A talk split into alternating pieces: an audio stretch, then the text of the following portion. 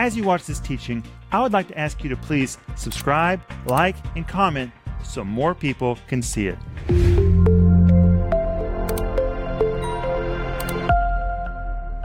Welcome to Home Group. My name is Rick Renner, and we're so glad to be with you.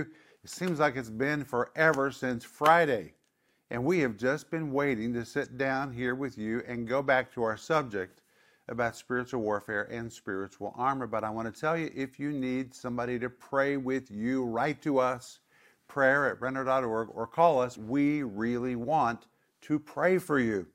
But hey, I want to welcome my team members on this side of the camera. We know you're with us, and we want to say thank you for being with us. But tonight, I have to begin with Paul Renner. Hey, Paul. Hi, how are you? Paul, very interesting uh, clothes. Yes, this is my helmet of salvation. Do you like it? well, it's actually not your helmet of salvation, It's not? but it's a symbol of your helmet of salvation. I like it. I was thinking about wearing it every day. Well, the truth is, you kind of do wear it every day. Okay. And we're going to find out this week that the helmet of the Roman soldier was really the most noticeable piece of weaponry that a Roman soldier had. And see that plume? Do you think so? See the that- most noticeable piece of Okay, but now listen, see that plume of hair that goes out of the top? We see it. On a Roman soldier, that was made out of horsehair, but the more celebrated you were, it went all the way down your back. And sometimes it was not just, it was horsehair all tied together, 12 feet long. It's pretty long. Now, just imagine a guy walking around with a helmet like that and hair draping down, colored like that for 12 feet. Would you notice that guy? Yes, I think it would be I very think noticeable. It would be very noticeable.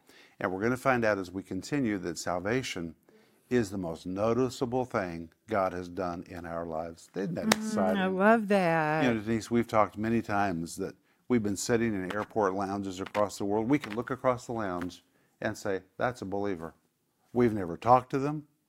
We have no relationship. But we can just tell by looking at them, that's a believer. You can see when somebody is saved. Absolutely. Isn't that the truth? Absolutely. I just, it's been a while since I've been on an airplane, but when I was, the last uh, stewardess that I, I saw, I looked at her and I thought, she's a believer. And then a few hours later, she walked by and, and she noticed my Bible and she said, I'm a believer. You can see it. I, You can see it. Can see She it. has a helmet of salvation. Okay, Paul, you don't have to wear that the whole program. what, what, what will happen if I take it off? You might look a little more normal. Okay. But thank you for showing us the Roman helmet. oh, it's a lot of fun. You know, somebody wrote and said, Where did you get all that weaponry? Well, th- these, of course, are not original, these are replicas. And Denise and I bought these in the city of Rome, not far from the Pantheon. We brought them home because I've written books on this subject. In fact, I have a whole book called Dressed to Kill A Biblical Approach to Spiritual Warfare and Armor. It's on this subject of spiritual weaponry, which is based on Roman armor. You need to have a copy of this book. Today I'm going to read a little bit from it. And by the way, I also want you to get my study guide called The Infilling of the Holy Spirit because the way you walk in this weaponry is when you walk in the power of God, the power of God dresses you in this weaponry. You don't have to get up every morning and say, now I'm going to put on my helmet, now I'm going to put on my breastplate, now I'm going to pick up my shield. No, no, no, no. If you're walking in the power of God, it's automatic. The power of God is what dresses you in the whole armor of God. I will prove that to you in this book. So, as long as you're walking in God's power, you are dressed in this weaponry. You are. If you're not walking in the power, you have dropped your weaponry. And I'm going to show you today how to pick it back up again. But that's why I want you to have this the infilling of the Holy Spirit. This is the key to walking in the power. And if you're walking in the power, then you're going to walk in this weaponry. And by the way, while you're ordering this, please look at our other study guides. They are marvelous. Renner.org, go to the store. Here's one called Do You Want to Be Healed? Right now, everybody's talking about the coronavirus. We can be healed. It's tragic that people get sick, but Jesus offers us healing. Or how to keep the devil out of your house. You know, right now people are trapped in their houses and they feel the devil has crossed the line and is in their home. Well, how do you push him back across the line? That's what this study guide is about. Or how about foundations of faith? Do you know that right now, during this time, when people are trapped in their homes, more Christian TV, more Christian programs are being watched right now in this concentrated period than in any previous period of history. And Bible sales are so high that most bookstores are sold out of Bibles. I've never heard that before. People have like turned to the Word of God. They want to know what the Bible says. And that's why you need this called Foundations of Faith, what you need to know to become a mature believer. I have a small story. This is fun. There's a church in Armenia right now that are delivering Bibles, kind of like you'd have pizza delivery. You know, you can still have pizza delivery. What's funny about that? The coronavirus. They're using this as an opportunity for people to order Bibles. They bring the Bibles to their homes, and as soon as they bring the Bible, they start talking to people about salvation. It's a great idea. Oh my gosh, that is marvelous. I was thinking when I heard him talk about it, I thought, man, we should do a Bible delivery club. That is a It's marvelous. awesome. Is that Artur Semenya? Yeah. What a brilliant idea. Mm-hmm. When you come to verse 13, I call it the saddest verse in the New Testament. How do you like that? I like that. That'd be a good question to add to a game. What's the saddest verse in the New Testament? And here it is. You ready? Wherefore, take unto you the whole armor of God. You say, well, why is that sad? Because take unto you is the word analabete. That's what is so sad. Anna means do it again, repeat it, do it like you once did it. The word labete means to take, but when you compound the two words together, it means they're not wearing the armor anymore. And now Paul says, hey guys, you need to do it again. You need to do what you used to do. You need to take the whole armor of God, put it back on, wear it again like you once walked in it. That means the church of Ephesus was not walking in power nor in the weaponry of God. And that's why Paul begins in chapter 6, verse 2 with the word finally. Now to the last and most important matter at hand. If you don't remember anything else, please let this stick out foremost in your mind. This is the message I want to stay with you. They had dropped their armor and they were no longer walking in power as they once had. Well, when you study the beginning of the church of Ephesus in Acts chapter 19, it was birthed in glorious power. Power. That's where God did special miracles by the hands of Paul. Mm. Demons were cast out. People came by the thousands and burned all their occult fetishes and books. A huge bonfire right in the middle of Ephesus. The church was just born in the power of God. But we know that the church had begun to drift. Mm. In fact, it kept drifting and kept drifting and kept drifting until finally, when Jesus spoke to the church of Ephesus in Revelation chapter 2, Verse 4 I have four. somewhat against you because thou hast left thy left first. thy first love. And in verse 5, he says, Remember. Hey guys, you need to remember what you used to be like and repent. Turn around. Which means if you've walked away from who you used to be, you can turn around and walk back. That's what the word repent really means. But I would advise you tonight, and by the way, each one of us, we need to remember. Is the fire still burning in our heart like it did earlier? Sometimes the fire burns differently as you get older. But as you get older, you're not supposed to become dead. You're supposed to remain a life ablaze, which is why I wrote my recent book called A Life Ablaze 10 Simple Keys to Staying on Fire for God. We're supposed to remain a life ablaze.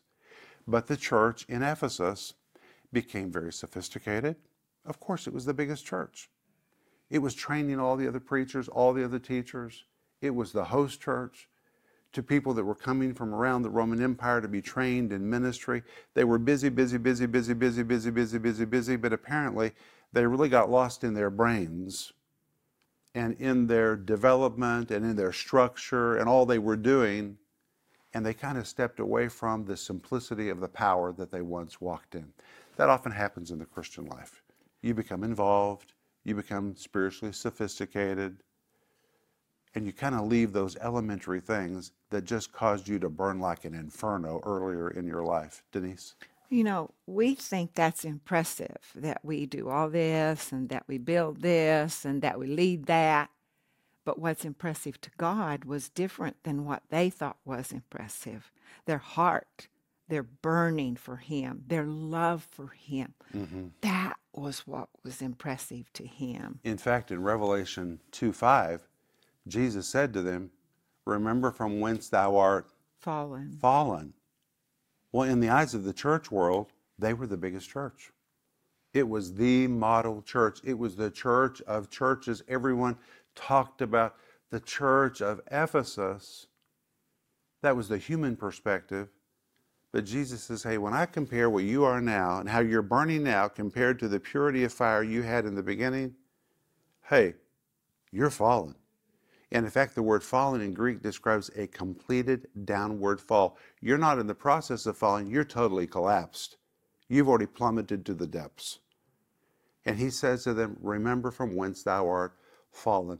Well, if you are among those that has walked away from the power of God, maybe not on purpose, maybe you just got busy. Maybe you just became a little more sophisticated in the way that you think, and you don't want to seem so primitive in your faith and so simple like you used to be. But you know, simple is often very beautiful. Power shows up with what is simple. How do you get it back again? You repent. That's what Jesus said to the church of Ephesus. Remember, therefore, from whence thou art fallen, and repent. And then he said, Do the first works. Go back and do what you did in the beginning. And now that's exactly what Paul says in this verse when he says, Take unto you, analabete, go back, pick it up, do it again, Again. which means if the armor of God has fallen off of you and as a result you are under attack, well, recognize something's wrong. And the way you put this armor on is by walking in the power of God. That's why I want you to have this study guide called The Infilling of the Holy Spirit. I'm not trying to sell you this. I want you to understand how to walk in this power, how to walk in this weaponry. And when you walk in the power of God, that power of God begins to put the helmet back on, the breastplate back on. It begins to redress you in the armor of God. And it is for certain that the church of Ephesus was a church under attack because look at chapter 4. Hey guys, go over to chapter 4. Look at the problems they had in their church. In chapter 4, verse 25, they are lying. In, act, in verse 26, they have a problem with anger. In verse 27, they're giving place to the devil. In verse 28, they are stealing. In verse 29, corrupt communication is going out of their mouths. In verse 30, they're grieving the Holy Spirit. In verse 30, they have bitterness, wrath, anger, clamor, evil speaking, malice. All of those things in the great, illustrious church of Ephesus. What has happened to them? They're not walking in what they knew. They have stepped away from the power of God. They have dropped their armor, and now they are a church under attack. I, have to have, ask a question because it has to do with ministry and pastoral responsibility. Paul started the church of Ephesus. Timothy became the pastor of the church of Ephesus for a long time. John, the, the apostle John, became the pastor of the church of Ephesus. Mary lived there, and other notable bishops that we can read about in church history also served there. Oh, yeah. People came from everywhere to come to Ephesus. They did not have a lack of fantastic leaders. Mm-hmm. They probably had more wonderful leaders than any of the other churches in the New Testament that we know Mm-hmm. about. So, w- what happened? Well, Paul, you know, as time goes by, people adjust to their faith. And what was precious to you in the beginning becomes kind of commonplace. And when you treat something commonplace, you don't appreciate it the way that you once did. And also, very often is the case that one generation that comes to Christ radically and has a powerful encounter, they're transformed, then they have children. And their children grow up in the church, and their children are around parents that are committed, but their children often don't have the same dramatic encounter that their parents had. And the parents, for various reasons, don't impart it to their children. And so you have a second generation that knows Christian language, that knows Christian songs, that knows Christian behavior, knows the Lord, but they've never really had the same dramatic encounter. And if you're not very intentional about holding on to the fire from generation to generation, it begins to fade. We have to be very intentional about what we give to our kids and to our grandkids. But the point is, you can pick it up and do it again. Look at verse 13. Verse 13 says, 613, Wherefore take unto you, pick it up, do it again, put it back on, the whole armor of God, that ye may be able to withstand in the evil day, and having done all, to stand. Well, can I address that phrase, having done all to stand? Most people think that that means this is wrong, but this is how most people preach it. Now, you're going to understand how illogical this is. Here's what most people say Put on the whole armor of God, and then, if nothing else works, just stand. Well, first of all, you're insulting God when you make that statement because you're saying, Put on the loin belt of truth, and if it doesn't work, put on the breastplate of righteousness, and if it doesn't work, Put on the shoes of peace if it doesn't work. Put up the shield of faith if it doesn't work. Take the shield, the sword of the Spirit if it doesn't work. Take the helmet of salvation if it doesn't work. Take the lance of intercession. And if it doesn't work, if none of it works, then as a last resort, just stand in faith.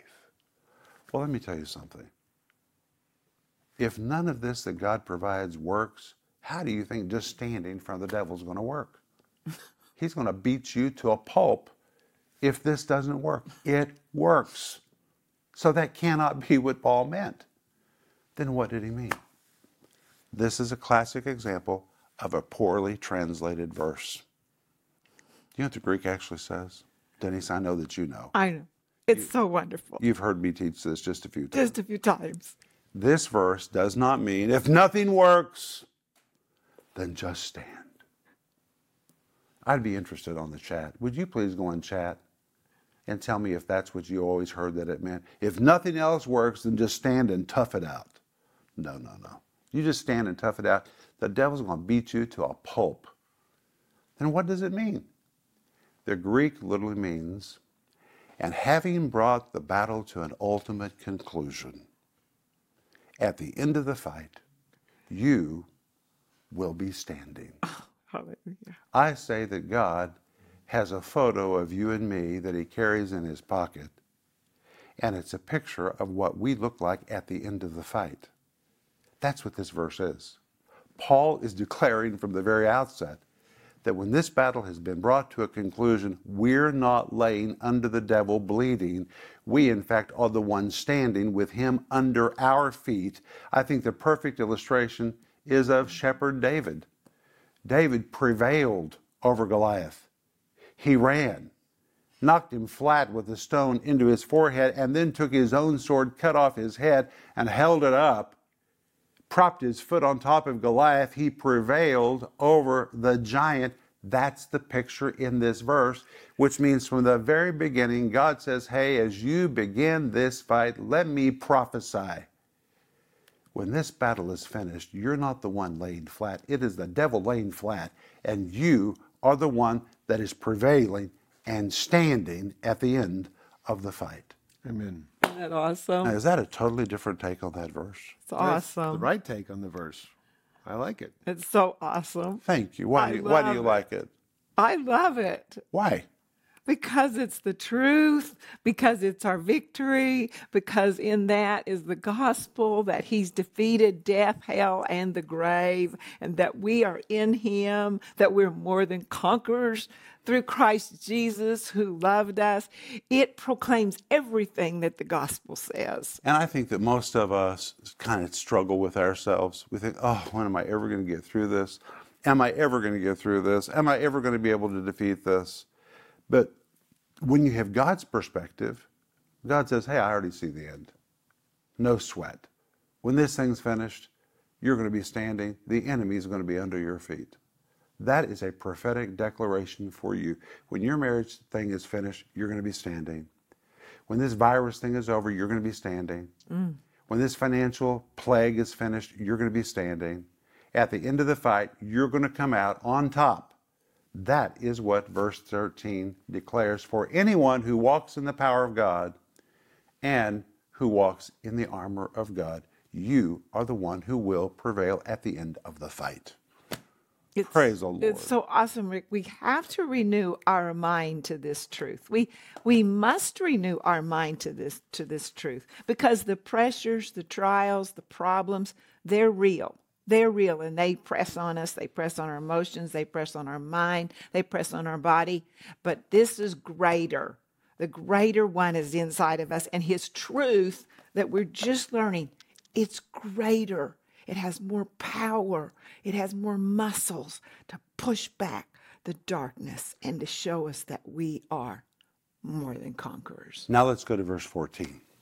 So in verse 14, Paul then begins to describe every individual piece of weaponry. Now remind me, let's see if you were listening to home group last week. Where did Paul get all this revelation about spiritual weaponry? Paul.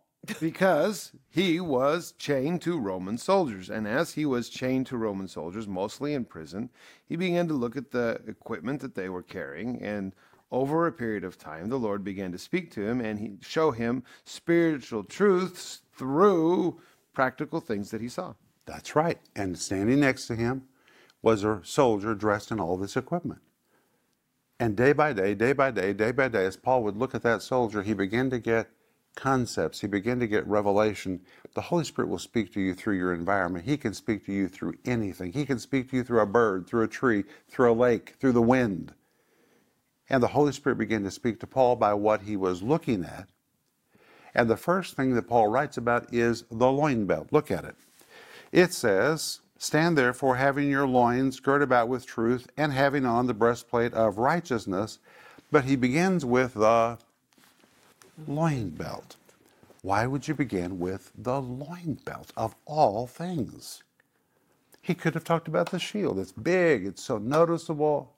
He could have talked about the helmet, which is so elaborate. He could have talked about the breastplate or the sword or the lance or the shoes or the greaves.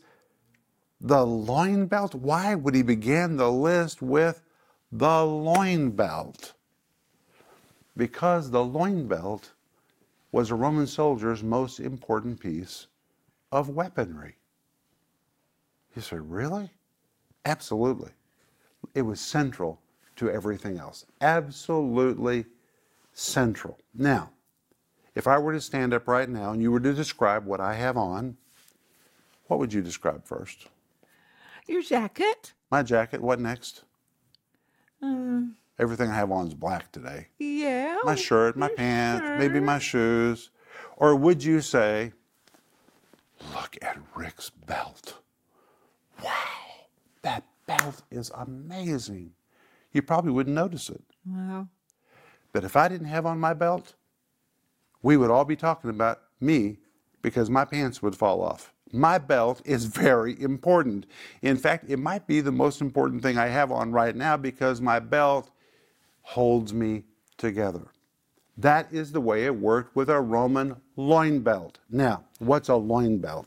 Well, first of all, it protected the loins. That's very important because if the enemy kicked a man in the loins, that was the end of his productivity. Hmm. So he had to protect his loins. But there's more than that. Now, this is a replica of a Roman loin belt. Guys, that's what that is. Is that what you expected? That is a replica of a Roman loin belt. And of course, it went all the way around the soldier, had long straps, and it held a Roman soldier together. First of all, it protected his loins. By the way, the Bible calls this the loin belt of truth. truth. We'll come back to why in just a moment. The loin belt of truth. It's very important that truth is protecting your loins. You'll see why in just a moment. I'll just go ahead and tell you. 1 Peter 1:23 says we're born again by the word of God. Truth, the word of God gives us the ability to produce. Hmm. It is the productive ability of God. And when you get out of your Bible and you get out of the Word, you might run on a little steam for a little while, but eventually you will lose your productivity because all divine productivity is in the Word of God. That's why it's called the loin belt of truth. If you drop the Word of God from your life, your divine productivity will begin slowly to dissipate. But there's something else. On one side of the loin belt, there was a clip. And on that clip, guess what? Hung the sword of the Roman soldier. See this clip right here?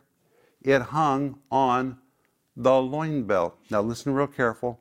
What is the sword called? It's called the sword of the Spirit. Spirit, which is the Word of God. That word word is the word rhema. Well, the loin belt represents truth, which is the Bible. Mm-hmm. Every rhema that you ever get Mm-hmm. It will come out of the Bible. So every rhema you have is attached to the Word of God. And if you don't have the Word of God central in your life, it's probably unlikely that you will ever get the rhema that you need for every individual situation that you face. So the sword hung on the loin belt. But on the other side of the loin belt, there was another clip, and on that clip, the Roman soldier hung his shield when he was not using his shield, and the shield represents faith. Faith, comes by hearing, and hearing by the Word of God. That's why it was attached to the loin belt of truth. If you don't have a loin belt, there's nothing for your faith to rest upon. If the Bible's not active in your life, your faith will dissipate. You'll have no sword of the Spirit, you'll have no faith. The loin belt was central for all these pieces of weaponry. Now, that is amazing to me. And in the life of a Christian, the loin belt of truth is the Bible. It is the Bible. It is central to your spiritual life. And of all of these pieces of weaponry, it is the only piece of weaponry that you can touch with your physical hands and look at with your physical eyes. You can't see faith. You can see the manifestation of it, the action of it. You can see that people are saved, but you can't see a helmet of salvation. You can see that people are bold when they know that they're righteous, but you can't see that breastplate. There's only one weapon that you can actually touch and put in your hand and put in your eyes, and that is The loin belt, the Bible. the Bible, the loin belt of truth. Here is the most important piece of weaponry that you have, so important that it passed from the spirit realm into the natural realm, and you can actually hold it in your hands and it is the most central piece of weaponry that you have. And if the Bible is active in your life, then you will have a sword of the Spirit when you need it. If the Bible is active in your life, your faith will be engaged. If the Bible is active in your life, you will have on your shoes of peace because Colossians chapter 3 tells us when the Word of God dwells in us, the peace of God dwells in us. If you get out of your Bible, you will lose your sense of peace. And if you get out of your Bible, it won't be long until you begin to lose your sense of righteousness, even though you are. You'll begin to lose the sense of it. And if you don't know your Bible, you can't even put on the helmet of salvation because the helmet of salvation is wrapping your brain with truth about everything that is in your salvation. That truth comes from the Bible. Bible. The Bible is the most central piece of weaponry that we have. Now, I want to read some verses from Psalm 119 that I just love about the Bible. Listen to this. I'm just going to read these to you. Psalm 119. Blessed are the undefiled in the way who walk in the law of the Lord. Thou hast commanded us to keep what? Thy precepts diligently. Oh, that my ways were directed to keep thy statutes. It's talking about the centrality of the Word of God. Then shall I not be ashamed when I have respect unto all thy commandments. That's the word of God. I will keep thy statutes. That's the word of God. Thy word have I hid in my heart that I might not sin against thee over and over and over and over and over. And finally in verse 19, open thou my eyes that I may behold wondrous things out of thy law. I am a stranger in the earth. Hide not thy commandments from me. The psalmist understood the need to have the Bible, the Scripture, center in his life. And Psalm 119 oh, is the strongest statement about the centrality of the Scriptures in our life. It has to be the very heart of our life. And if we're walking in the loin belt of truth, which is the Bible, we'll have all these other pieces of weaponry. They're all tied to the loin belt, which is the Bible. And we're out of time. Did you enjoy this? I loved it. I'm sorry we're out of time, guys. So sorry. Did. But I'm looking forward to coming back tomorrow. And tomorrow we're going to see about that breastplate of righteousness. And I'm not going to ask Paul Renner to put it on because it is heavy, but it's going to be good. So go to sleep, sleep well, claim Psalm 4:8. I lay me down in peace and sleep, and the Lord will keep me safely. That's your verse. That's better than any sleeping medication you could ever take. Just claim it when you put your head on the pillow. Sleep good, wake up tomorrow, and we'll see you tomorrow night. Bye bye. Bye-bye. Bye. If that teaching helped you, would you please subscribe, like, and comment so more people can see it?